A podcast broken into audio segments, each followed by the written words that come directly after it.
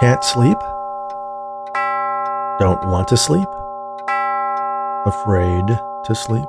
Are the windows closed? Are your doors locked? Did you check your closet? And under your bed? Maybe you should keep a light on in the hallway, just in case. Now settle in. Make yourself comfortable. Lay back. Close your eyes. And let me tell you a story. Everyone knows what a joker is in a deck of cards. Originally, there was only one used in the game euchre. Later, the second joker was added and employed as a wild card in poker. But did you know there's a third joker found in French decks and used in the game German Rummy? Like in poker, it can stand in for any other card. Imagine if you had that power to be a human wild card. Whose place would you take? The Blue Joker. Most people think there are 52 cards in a deck. Clever people know it has 54, 13 of each of four suits plus two jokers. German rummy players will be adamant that there are 55 cards in a deck, that there are three jokers a red one, a black one, and the blue joker. My grandfather introduced me to German rummy, or Romme, as he called it in his thick Bavarian accent. He had an old set of French playing cards, and the game required combining two decks into an unwieldy stack of 110 cards. I was 10 when he taught me to play. It was difficult for me to shuffle such a large combined deck, and my small hands could barely fan out the 13 cards each player was dealt to start with. I lost every game and loved every minute of it. Playing cards with my grandfather was time I treasured. He was as ancient to me as the faded playing cards that his arthritic fingers fanned and manipulated like a concert pianist. In the game, jokers are wild. When you play a joker in a set or a run, another player can steal that joker if they have the actual card the joker is standing in for and play it on their turn. Whenever my grandfather played the blue joker or stole it from one of my sets, he would pause to cross himself and utter an inaudible prayer in German. I asked him why he did that. The blue joker, teuflisch, he replied. Evil. He died when I was 19. I was away at college. It had been years since we had played cards.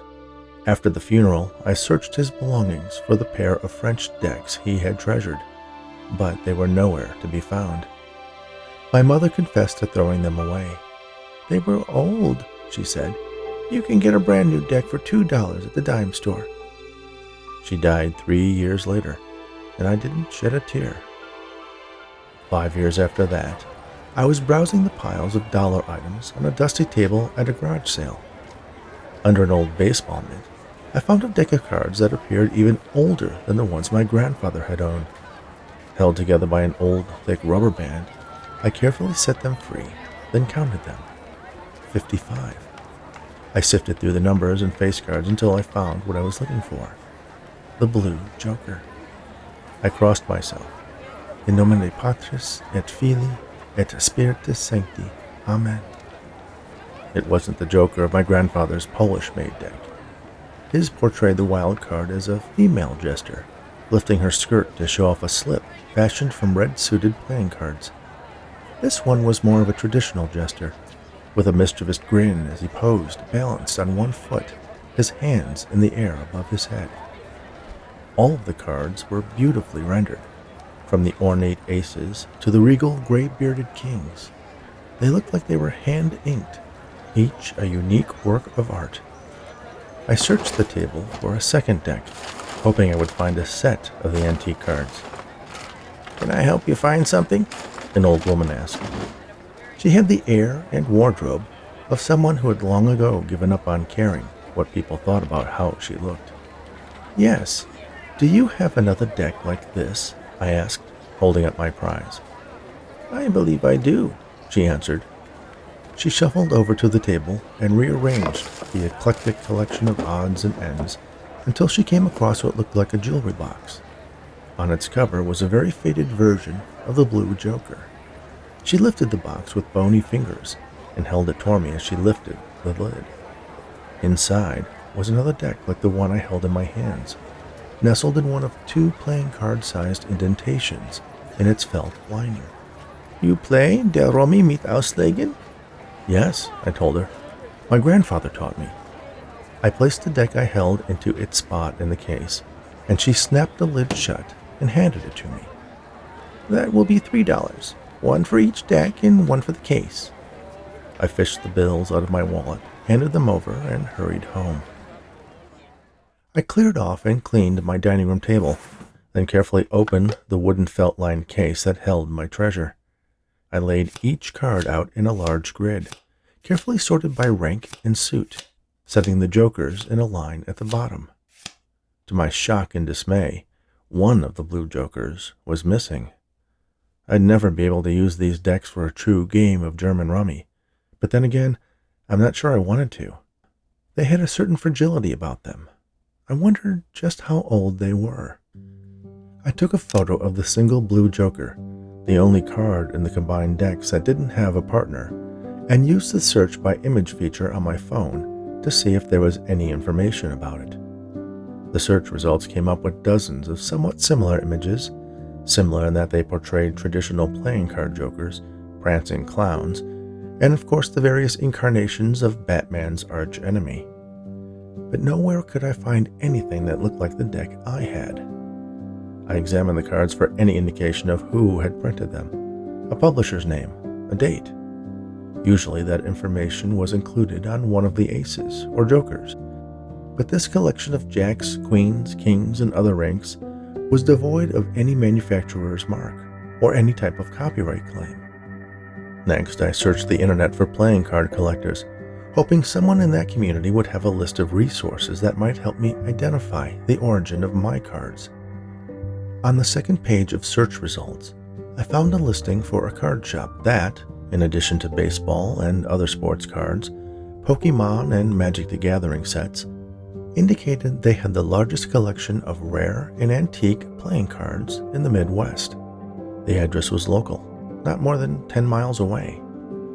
I grabbed a small plastic bag and dropped my sole blue joker into it, zipped it up, and slipped it into a small envelope I had. It was early afternoon, so I took a chance that the shop would still be open. Carefully, I slid the envelope into the inside pocket of my jacket and headed out.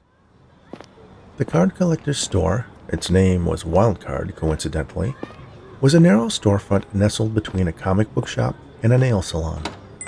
Inside there were shelves upon shelves of cardboard boxes containing endless rows of cards of all types. There had to be millions of them. Can I help you? A voice asked from somewhere in the store. I looked around. After a moment, a small man, hunched over with age, wearing Coke bottle glasses and a tattered vest over a shirt that long ago was once white, appeared. Hello, I said. I understand you have old playing cards. He nodded slowly. Was there something in particular you're looking for? I carefully pulled the envelope out of my pocket and removed the card in its plastic bag, offering it to the proprietor. I was hoping you might have something like this, or at least be able to tell me about it. The man picked up the bag by one corner and held it up in front of the thick lenses of his glasses. Then he turned around and shuffled off toward the back of the shop. I followed him through the maze of shelves until we arrived at a counter. He laid the card atop a blotter then pulled out a hard plastic case and donned a pair of rubber gloves. Like a surgeon, he carefully removed the card from the bag and transplanted it into the plastic case, snapping it shut. Once that task was done, he glared at me with his magnified eyes. Where did you get this? he asked. Garage sale, I told him. Is it valuable? Valuable? That depends. Do you have the whole deck? All 55 cards? Two decks, I told him, but one of them is missing the blue joker. What a shame. he muttered as he inspected the card inside its protective housing from every conceivable angle. I saw a deck of cards similar to this in Belgium once. You can see that it wasn't printed. This was hand drawn. Beautiful. He set it down. I can offer you ten thousand. Ten thousand dollars for a deck of cards? I asked, incredulous. Ten thousand dollars for this card, he replied. I suspect the face cards would be worth a similar amount, and the number cards might be worth up to five thousand each if they are in as good a condition as this one. I mentally calculated the value of the cards I had so carelessly left lying on my dining room table. Nearly a million dollars. I'm not looking to sell them. I was hoping to acquire another one of the blue jokers. Impossible. I doubt it exists. This is a one of a kind deck of cards. It likely was commissioned by someone very wealthy or very powerful, perhaps royalty. I'd have to do a lot of research to find out its exact provenance. My mind reeled at the information the card collector was so casually sharing with me. He could have offered me a hundred dollars for each card, and I likely would have considered parting with at least one of the decks. But now, knowing their true worth, I didn't want to let them go.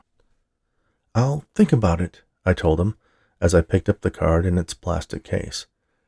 That'll be two dollars for the case if you want to keep it, he said. I nodded and fished out a couple of bills from my wallet. Plus tax, he added. I pulled out another bill and handed it over. Keep the change, I told him as I turned and walked out of the store, carefully sliding the card back into my pocket. I didn't immediately go home. This neighborhood wasn't unfamiliar to me. It was where my ex girlfriend lived, and just being here brought up memories I wasn't eager to resurrect. Broken hearts never are. It had taken me a long time to get over her, and I wasn't completely sure that I was. Yet there were also reminders of happier days. I spent some time just wandering around, a part of me wishing I would run into Sheila, hopefully unaccompanied by the man she left me for. I walked by a restaurant she had always begged me to go to. The entrees started at $100. Their specialty was a gold leaf crusted steak. I wondered if they accepted rare playing cards as payment. Dave, what are you doing? Come on, we have a reservation, a strange man said to me. I'm not, I started to say, but then caught a glimpse of my reflection in the large window. It wasn't me. I was looking at a young businessman dressed in a tailored suit his hair slicked back. I waved. He waved. What the hell are you doing, Dave? the man said. Come on. I gave the interloper occupying my reflection one last look, then followed the stranger and two other sharply dressed Wall Street types into the restaurant. The maitre d' escorted us to a table. I thought you couldn't make it, the stranger said. I shrugged. Playing hooky, huh? I nodded. Gotta hit the head, I said, fearful that my voice would betray me. But along with not looking like myself, I no longer sounded like myself. The other guys looked at me quizzically, then burst out laughing. Hit the head? What are you, a longshoreman? I smiled, then got up and headed for where I hoped the men's room was. I walked inside and headed straight for the sink. The same face that I saw in the restaurant window looked back at me now. What was going on? Why did these guys think I was their friend? And why did I look this way? I ran the water in the sink and splashed some on my face, thinking I was hallucinating. From what, though? Some exotic mold in that card shop? I rubbed, poked, and prodded the unfamiliar features of my face. As far as I could tell, it was real. I reached inside my jacket, relieved to find that the blue joker was still there safely ensconced in its plastic shell. I stared at the card and the grinning jester smirking at me. The wild card. Could that be it? Had the blue joker allowed me to substitute myself for someone else? Like how you could use it in German rummy? The idea seemed preposterous. But what other explanation was there? My own insanity? I slipped the blue joker back into my pocket and ran my fingers through my heavily gelled hair. it wasn't an illusion. I was physically someone else. Someone named Dave. I reached into my pocket and pulled out my wallet. Only it wasn't my wallet. It was a sleek gray snakeskin billfold. Inside were about a dozen hundred dollar bills, a gold card, a black card, and several business cards. Dave Davidson, Vice President of Social Strategies. The other inside pocket of my suit jacket held a phone. It unlocked when I looked at the screen. I opened the calendar app and saw two overlapping appointments for today at 5 o'clock dinner with Jack, Max, and Lyle, and an entry simply marked meeting. That's obviously where the real Dave Davidson was. With the Blue Joker, I was able to become a living wild card, substituting myself for him. I'm not one to believe in magic, but there it was, staring me in the face. I washed my hands and returned to the table, where my dinner companions were finishing a first round of drinks. What happened? Did you fall in? One of them asked. The others laughed riotously. The waiter arrived and took our orders. I had the gold crusted steak and paid for it with Dave Davidson's black card. Afterwards, they invited me to join them at a bar but I made an excuse and headed home. When I got there, I looked in the mirror and saw my own face. I was relieved that the effects of the Blue Joker were temporary. After carefully returning the rest of my cards to their felt lined box, I set the Blue Joker on the dining room table and pondered the possibilities. How could I use this to my advantage? Several schemes came to mind. I could impersonate a billionaire and transfer an enormous sum of money into my name. I could use the card's abilities for some sort of magic act, headlining in Vegas. I could take on the appearance of the man Sheila had left me for and have the opportunity to be with her again. Wealth and fame could wait. Once the possibility of embracing Sheila, of feeling her lips pressed against my own, took hold, I became single minded in my purpose. I secured the Blue Joker in a locked drawer of my desk and started combing through her social media and that of her new boyfriend, learning all I could about her life since she broke up with me. The next morning, I stood across the street from her apartment building, watching and waiting, the Blue Joker tucked safely in my pocket. Her boyfriend, Friedrich, exited, walking briskly toward the nearest subway station. Once he was gone, and I was certain he wouldn't be returning, I crossed the street and stood in front of her building. You needed a key to get in, a key I no longer had, but obviously Friedrich did. I wondered if when I took on his persona, I would also acquire his key to Sheila's apartment, like I had Dave Davidson's wallet and phone. But how was I supposed to initiate the substitution? What had I done at the restaurant to trigger my newfound human wildcard ability? I reached into my pocket and pulled out a set of keys attached to a blue rabbit's foot keychain I'd never seen before. The distinctive key which opened the front door to Sheila's building was hanging from the ring, along with a few others.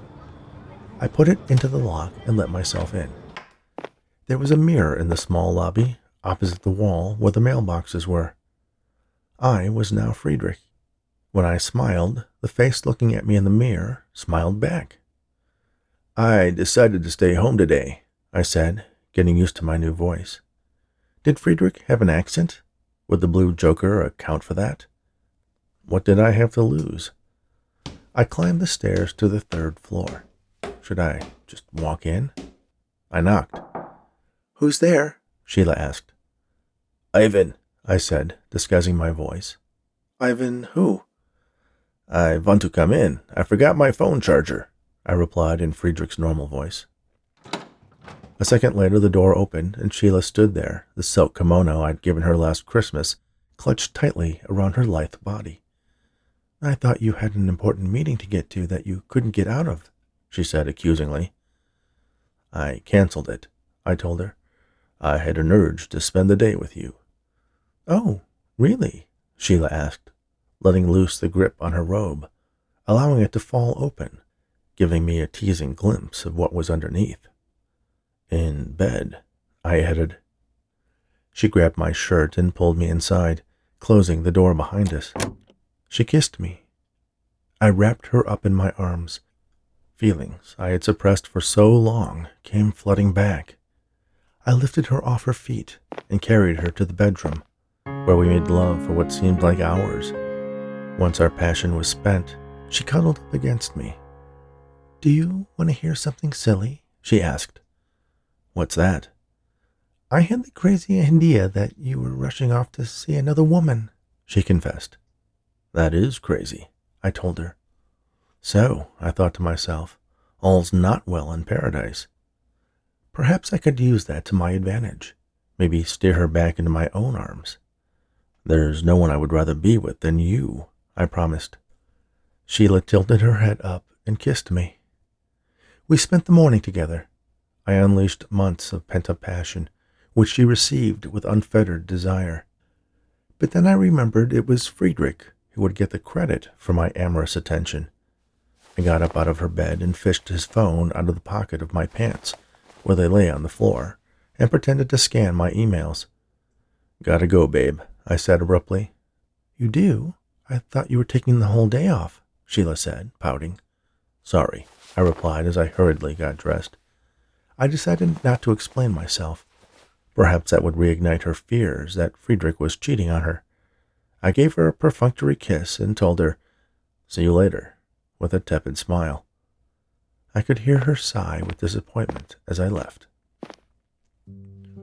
When I got home, I returned my own self again. I wondered how Friedrich would explain himself, how Sheila would take his denial of spending the morning with her. Perhaps he would accuse her of cheating. All I would have to do was wait for her social media status to change back to single and then swoop in. The compassionate ex who would be there for her in her time of need but my patience wore thin after a few days. I decided to pay her another visit, perhaps stir the pot a bit. I took the blue joker out of the small safe I had purchased to keep it in and stuffed it into my inside jacket pocket. Then I drove to Sheila's apartment, took on Friedrich's identity, and let myself into the building. I knocked on her door. Who is it? she asked. Ken, I replied. Ken who? Can you open the door? I want to see you, I said. A moment later, Sheila appeared, a curious look on her face. What do you want? I missed you, I told her. You've only been gone for a few hours. That's all it took, I told her. I swept her into my arms and kissed her. But she didn't respond, didn't throw her arms around my neck or kiss me back. I stepped away. Sheila wiped at her mouth with the back of her hand. I thought you'd be with her.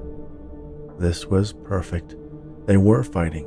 All I would have to do was push her over the edge, get her to throw him out for good. What are you talking about? I asked, pretending to be puzzled. You don't have to lie anymore. I know you've been seeing someone else. That's crazy, I told her. There's no one but you. You're a liar. I knew she hated when people lied to her. This was almost too easy. Sheila, sweetie, I said, knowing full well that she despised that pet name. I don't know what you're talking about. No? she asked accusingly. Show me your phone. My phone? Why? If you have nothing to hide, you won't have any problem letting me look at your DMs and text messages. I pulled Friedrich's phone from my pocket and looked at it. It unlocked. Sheila held out her hand. Are you sure you want to do this? If you break our trust, there's no turning back. I should have never trusted you, Sheila said, snatching the phone out of my hands.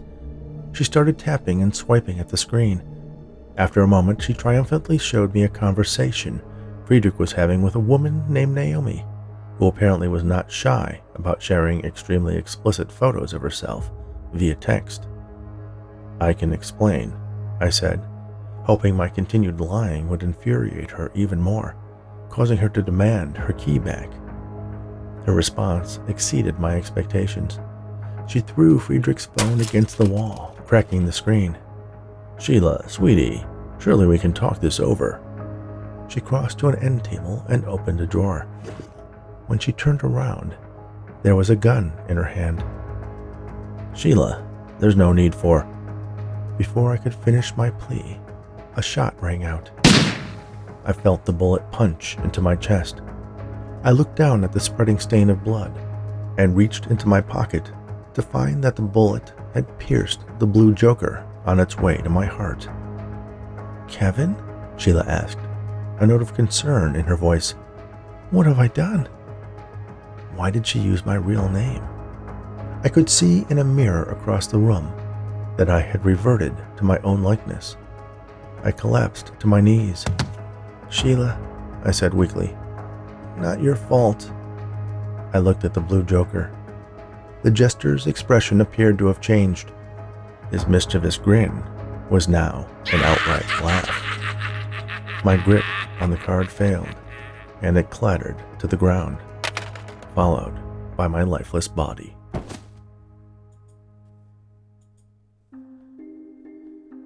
Thank you for listening to The Blue Joker, written especially for the Bedtime Stories for Insomniacs fiction podcast by Rich Hosek. Please remember to subscribe on your favorite podcast app, rate us on Apple, Spotify, and Audible, and share these stories, as well as the unabridged audiobook versions of my novels, with anyone you know who enjoys audio fiction.